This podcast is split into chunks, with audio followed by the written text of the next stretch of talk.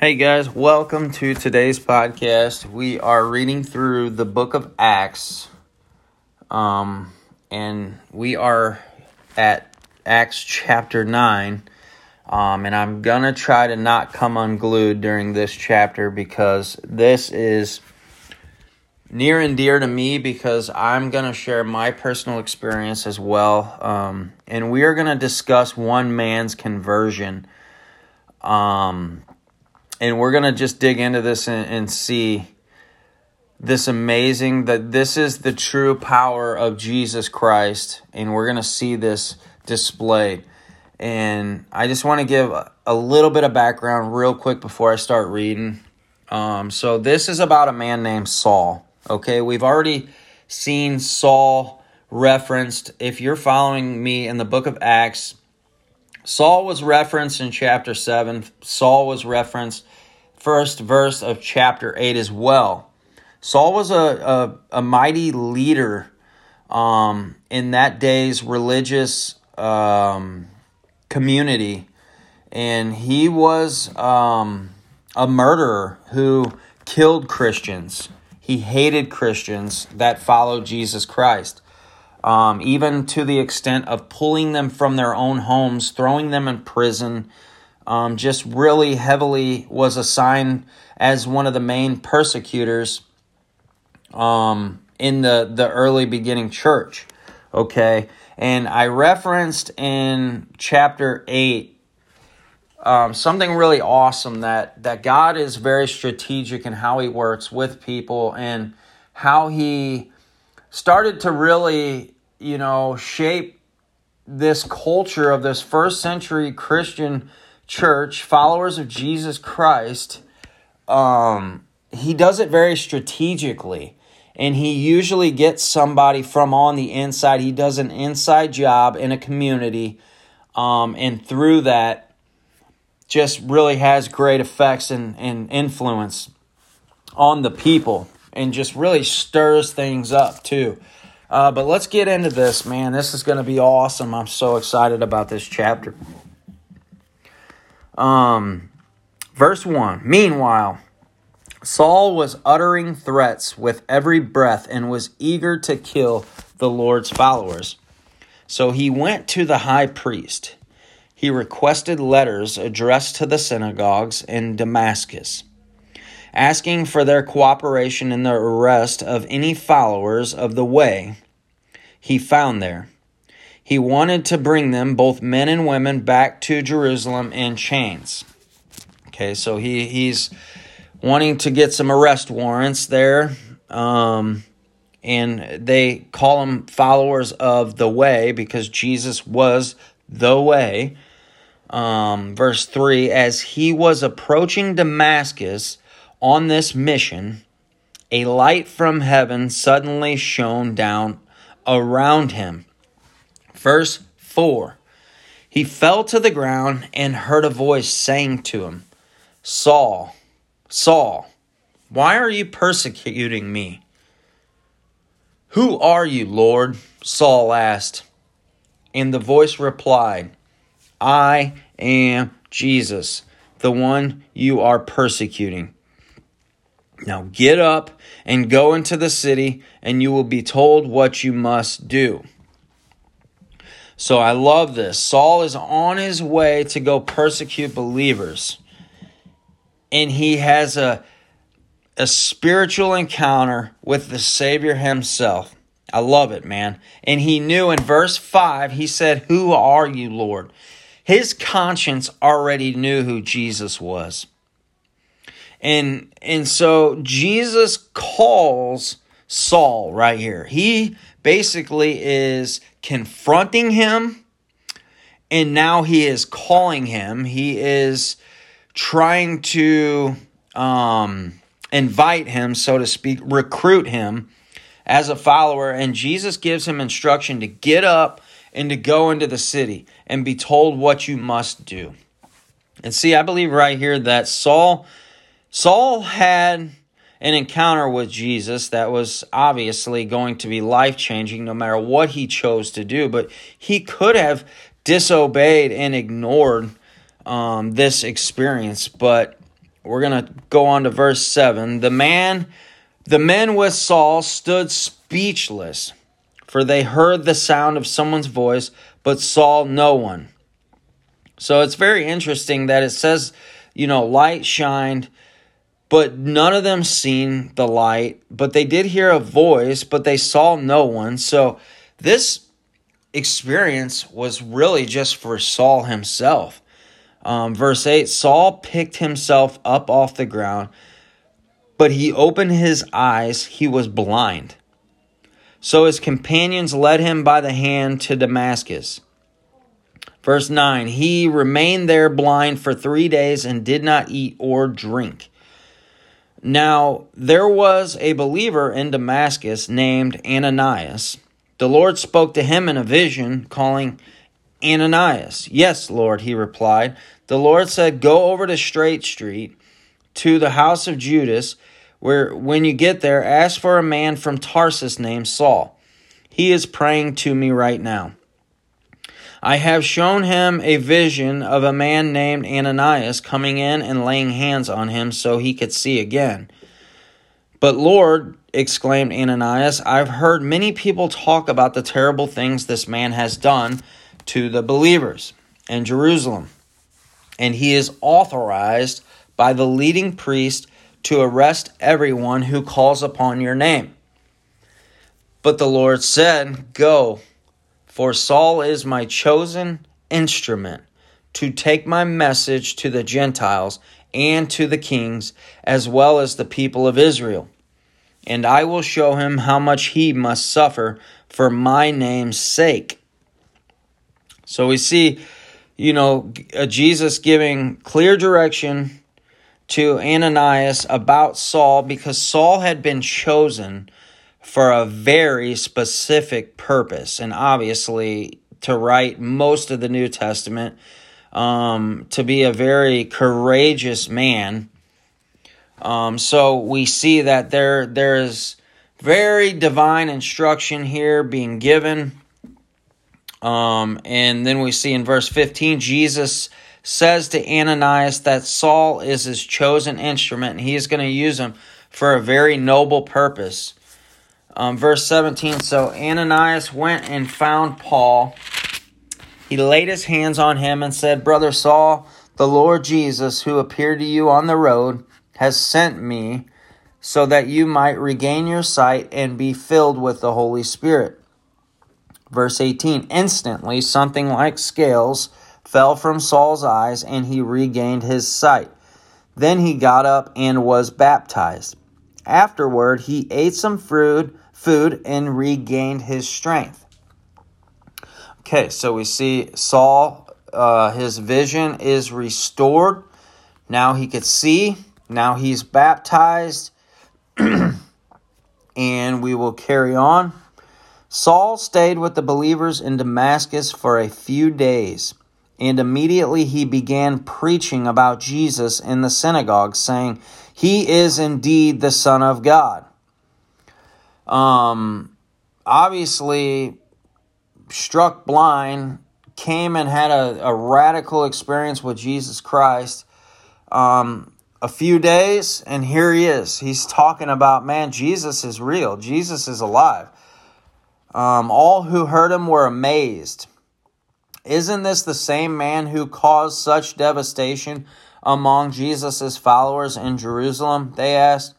And didn't he come here to arrest them and take them in chains to the leading priest? so we see the conversion Paul here, and there this was the guy who arrested these people. Now all of a sudden Jesus changed his life and now he is preaching Jesus and people are like, "What the heck, man?" This guy is the one who like killed the Jesus followers. What happened? You know, that had to spark tons of curiosity in the people. You know, to go from such extreme to the other extreme is that's the miracle of the gospel right there. And it shows, man, the power of Jesus and just how real he is. Um, so, verse 22 Saul's preaching became more and more powerful, and the Jews in Damascus couldn't refute his proofs that Jesus was indeed the Messiah. After a while, some of the Jews plotted together to kill him. They were watching for him day and night at the city gate so they could murder him. But Saul was told about their plot. So during the night, some of the other believers lowered him in a large basket through an opening in the city wall.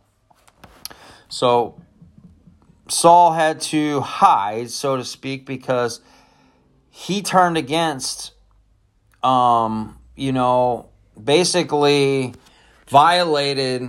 I don't know if there was a code or whatnot. Um, but but here he is. Saul completely goes against what he was doing, shifts gears, and goes on the other. He's basically traded. He traded teams, is what he did. He traded out darkness for light, is what happened. Um, you know, so he really made mad the people he was working with. Um, so Saul's hiding. When Saul arrived in Jerusalem, he tried to meet with the believers, but they were all afraid of him. They did not believe he had truly become a believer. And rightly so. I mean, if you were in that time, if you were in this particular story and knew how Saul you know, was arresting people who who claimed to follow Jesus, and now all of a sudden he's claiming. You would think like, oh boy, this this this is an inside job, you know. Um, probably a lot like our government does now is they strategically place people, you know, but they lie, and they were probably scared that you know Saul was acting like he believed in Jesus, but really he was going to capture him. I can imagine how they'd be like on high alert, like, oh boy, this is scary situation we have on our hands. Um, and they did not believe he had truly become a believer, it says. Then Barnabas brought him to the apostles and told them how Saul had seen the Lord on the way to Damascus and how the Lord had spoken to Saul. He also told them that Saul had preached boldly in the name of Jesus in Damascus. So Saul stayed with the apostles and went all around Jerusalem with them, preaching boldly in the name of the Lord. I love that. So God connects Saul with the apostles. Um, and that's important that Saul had that that body of apostles around him because I think that was how God um, invested in Saul is through his chosen apostles here um, preaching boldly in the name of the Lord. He debated with some of the Greek speaking Jews, but they tried to murder him. When the believers heard about this, they took down to Caesarea and sent him away to Tarsus, his hometown. The church then had peace throughout Judea, Galilee, and Samaria and it became stronger as the believers lived in the fear of the Lord and with the encouragement of the Holy Spirit. It also grew in numbers. So we see that the, the church had peace, it says, and that it became stronger. The believers lived in fear of the Lord. What's fear of the Lord? The fear of the Lord is a respect for God. It's very simple. It's not being scared, it's just being respectful that God is God. Um, and we see the encouragement of the Holy Spirit. So the Holy Spirit was encouraging, keeping these people strong um, through this time. This is a very hard, dark time. Nothing like today's Christianity. I mean, this would be like going into China, a Christian hating nation, and trying to spread Jesus. That's exactly the best illustration I could give. A very hostile um, you know, hard. They knew the opposition was great. Um, you know, but but the Holy Spirit was clearly pushing them. Um, verse 32 Meanwhile, Peter traveled from place to place, and he came down to visit the believers in the town of Lydda. There he met a man named Aeneas, who had been paralyzed and bedridden for eight years. Peter said to him, um, Aeneas, Jesus Christ heals you. Get up, roll up your sleeping mat. And he was healed instantly. Jesus healed the man. Then the whole population of Lydda, Lydda and Sharon saw Aeneas walking around and they turned to the Lord. There was a believer in Joppa named Tabitha. She was always doing kind things for others and helping the poor. About this time, she became ill and died. Her body was washed for burial and laid in an upstairs room. But the believers had heard that Peter was nearby at Lydda, so they sent two men to beg him, Please come as soon as possible. Verse 39 So Peter returned with them, and as soon as he arrived, they took him to the upstairs room. The room was filled with widows who were weeping and showing him the coats and the clothes Dorcas had made for them. But Peter asked them all to leave the room. Then he knelt and prayed. Turning to the body, he said, Get up, Tabitha. And she opened her eyes. When, he, when she saw Peter, she sat up. He gave her his hand and helped her up. Then he called in the widows and all the believers, and he presented her to them alive. The news spread through the whole town, and many believed in the Lord. And Peter stayed a long time in Joppa, living with Simon, a tanner of hides. So we see an instrumental miracle in the early church right here where Peter was used by Jesus um, in the resurrection of a dead woman named Tabitha. Um, now that is, it's hard to believe. It's very hard to believe. I have never seen a miracle or a, a coming back from the dead. Um, you know, in my own life, I have not seen that, but um, it's what took place, and and that created why. What was the purpose of that miracle? Was because the news spread throughout the whole town. What's the news? The news is Jesus Christ is still alive and it's all about Jesus. I love the book of Acts because it's all about the manifestation of Jesus Christ continuing on through his apostles. Um and and so this wraps up chapter 9, but I want to share something that is very near and dear to my heart, and that is that I like Saul share a personal experience or an encounter with Jesus Christ. I did not go blind and lose my sight. But I want to talk about this experience for a moment that I experienced in my own life and the impact that it's had on me.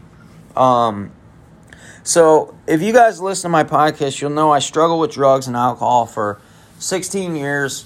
Um, alcohol became my new vice like the last seven years. Um, but anyways, I I became very depressed. I have a wonderful, awesome, amazing wife, two children.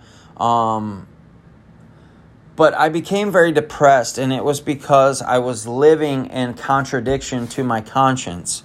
Um, I had a tremendous amount of mental illness, depression, anxiety.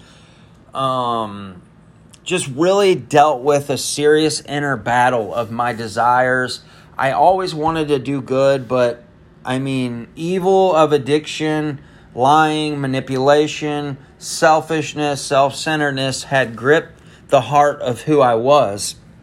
And I really began hating myself.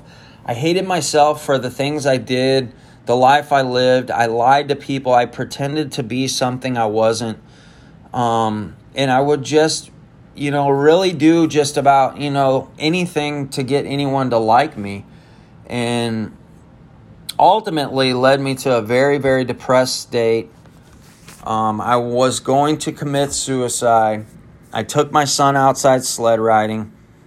Um, my son is blind in one eye, he's hard seeing the other, and he's always been kind of cautious to sled. Um, I took him halfway up on the hill and I was crying this day, just overwhelmed with, you know, really feeling sorry for myself and just, um, I was really hurt. I was just, I felt rejected. I felt unloved. I felt unworthy. And at the same time, on the flip side of that, I also seen the damage I was doing to my children, my wife, um, my life basically came to a crossroads, so to speak. And, you know, I told my son, I said, let go. And I said, trust me, I'll catch you. And as I said those words to my son, I became consciously aware of Jesus Christ in that moment. I, I became very aware that Jesus was there in the same words I spoke to my son let go, trust me, I'll catch you, was spoken deep into my heart, deep down inside of there. And that day there was a seed of hope, and that is the gospel. The good news of Jesus Christ that day gripped my heart and forever changed the direction of my life. Okay, so how did that play out? So instantly, after that magical moment, um, spiritual awakening, whatever you want to call it, um, divine encounter with Christ lasted, I'm guessing, 10 to 15 minutes. I thought we were taken to heaven. Um, my son actually at one point looked at me and said, "Dad, do you do you feel that?" And he was even aware of the moment. And and so when I came back to um, just the the surreal feeling, it was just a really it was a complete wholeness that I felt, and I thought, like I shared, we were in heaven. I thought that was, it was just amazing, guys. The um, the emotion, the overwhelming peace and joy I had. I had never experienced anything like that my entire life. Um, so coming out of that moment, I started to really be overwhelmed with some of the secrets in my life. And a lot of the secrets in my life were talking to um, women. Um, when I would drink, I would do shameful things. I would call women, try to hook up with them. Um, I had, my wife had questioned me about several events in my life um, with other women that I denied and lied to her about moments. Uh, just was was very deceitful and was was living a double life basically to put it in a quick uh, perspective but anywho so i was overwhelmed with wanting to tell her the, the, the things that i had done i needed to get those things out and expose those secrets um, and i was prepared for her to leave me and she had every right to leave me and I thought, you know, for the first time, which was strange because it wasn't like me to think about other people before myself. I was always a selfish person. Everything had become about me and what I wanted, when I wanted how I wanted it. Um, but this was a turning point. And this was where Jesus was making himself known, but I didn't even fully really understand it at the time. I only know it because of hindsight and seeing it all play itself out. But I went inside and I told my wife, she was working at home at the time, take a break from work. I had some things I had to tell her. I was very disturbed. She could tell I was emotionally, you know, something had happened. And so I talked to my wife and I began unraveling. I began just telling her all these secrets. She she already knew them, but I had almost convinced her that she was that that she was wrong about it all because I would lie so hard and I had so many lies buried deep down inside of me and I told her everything. I got everything out, as much information as I could. And and thankfully, by the grace of God, my wife did not leave me. But that I think gave her some closure because those were all the things she wanted to know. And then, you know, I told my wife that Jesus had saved me and she said, "Oh boy, you need to go to the nut ward."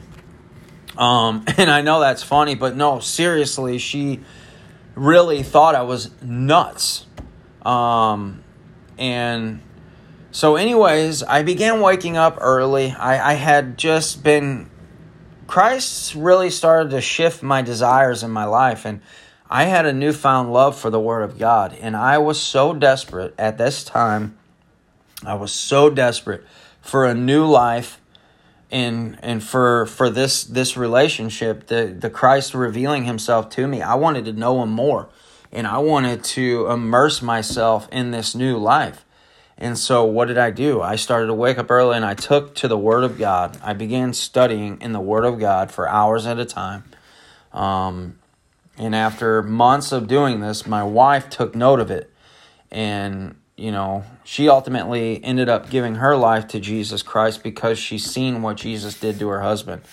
Um, you know, and since then, you know, Christ has developed himself and anchored himself so deep down in my heart. He's taught me life skills, conflict resolution skills, man, just a life of peace, uh, a life of forgiveness. Um, he's really helped uh, put some tools in my toolbox in life to where I can navigate and mature. And and that you know it's it's it's been a beautiful journey, and he's shifted my occupation. Um, he's placed me in a, a, a, treatment center that provides help for people who are addicted to, you know, things I used to be addicted to, that are doing the same thing, living the lifestyle I used to live. So I help them navigate that life. And, and I also don't miss a moment to share Jesus Christ with them um, because that's where the power is at. Um, you know, so I just wanted to share a little bit about my personal experience with Christ. And also, I want to, I hope that my story encourages you. It's not some spiritually weird thing.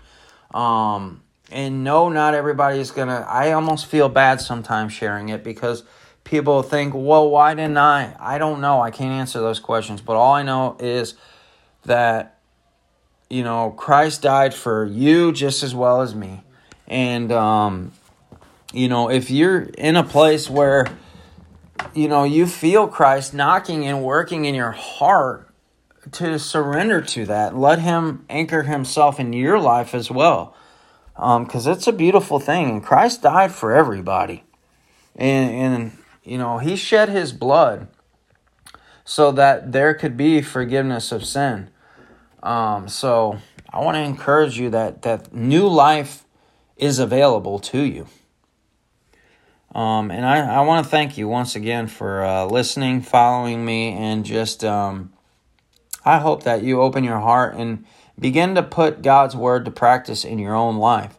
Uh, begin to be a student and study it, and and don't go out talking about it, preaching it, and telling others about it until your life lines up with it make sure your words and actions align.